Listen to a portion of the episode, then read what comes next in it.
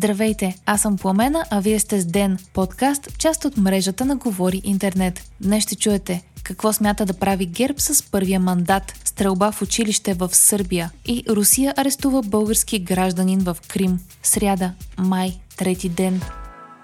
ГЕРБ обявиха, че започват срещи с останалите парламентарно представени партии, за да намерят подкрепа и да реализират кабинет с първия мандат. Председателят на групата на партията определи времето прекарано в срещи с ППДБ като загубено. От изказванията на лидера на ГЕРБ Бойко Борисов стана ясно, че част от причините са отказът на Продължаваме промяната Демократична България да включи лица на ГЕРБ в проекто състава на правителството си. Днес най-голямата партия в Народното събрание критикува и управленската програма, представена от коалицията. Въпреки това, от ГЕРБ не изключиха, че ще работят заедно с ППДБ по влизане влизането на България в Шенген и еврозоната, както и по закони необходими за плана за възстановяване и развитие. От утре започват срещите на ГЕРБ СДС с останалите партии ДПС, БСП, има такъв народ и Възраждане. От изказванията на Бойко Борисов обаче не става ясно дали ГЕРБ ще предложи кабинет на мълцинството, експертен кабинет или ще търси коалиция с другите партии.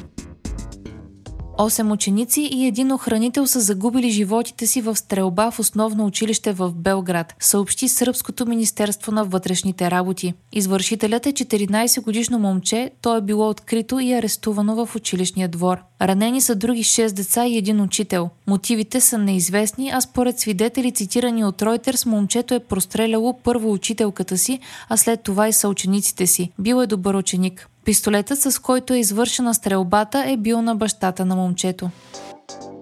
Федералната служба за сигурност на Русия обяви, че е предотвратила серия от терористични атентати срещу проруските лидери на незаконно окупираният полуостров Крим. Според ФСС, украинското военно разузнаване е действало чрез агентурна мрежа, която е планирала диверсионни и терористични актове срещу ръководителят на Република Крим, председателят на Кримският парламент и кмета на Ялта. Арестувани са 7 души, сред които и български гражданин. Той се е занимавал с транспортиране на взривни вещества и компоненти за взривни устройства. Бил е прекъснат и канал за доставка на взривни вещества и компоненти за взривни устройства от България през Турция и Грузия за Русия, като по данни на ФСС те са били прикривани като доставки на електрически печки.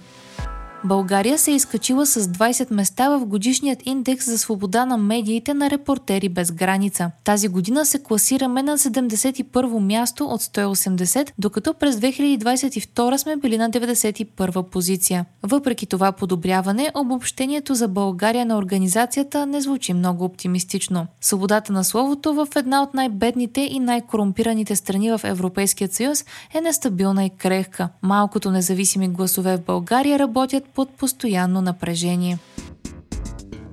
Вие слушахте подкаста Ден, част от мрежата на Говори Интернет. Епизода подготвих аз Пламена Крумова Петкова, а аудиомонтажа направи Антон Велев. Ден е независима медия и можете да ни подкрепите, като станете наш патрон в patreon.com Говори Интернет и изберете опцията Денник. Абонирайте се за Ден в Spotify, Apple iTunes или някое от другите подкаст приложения, които използвате.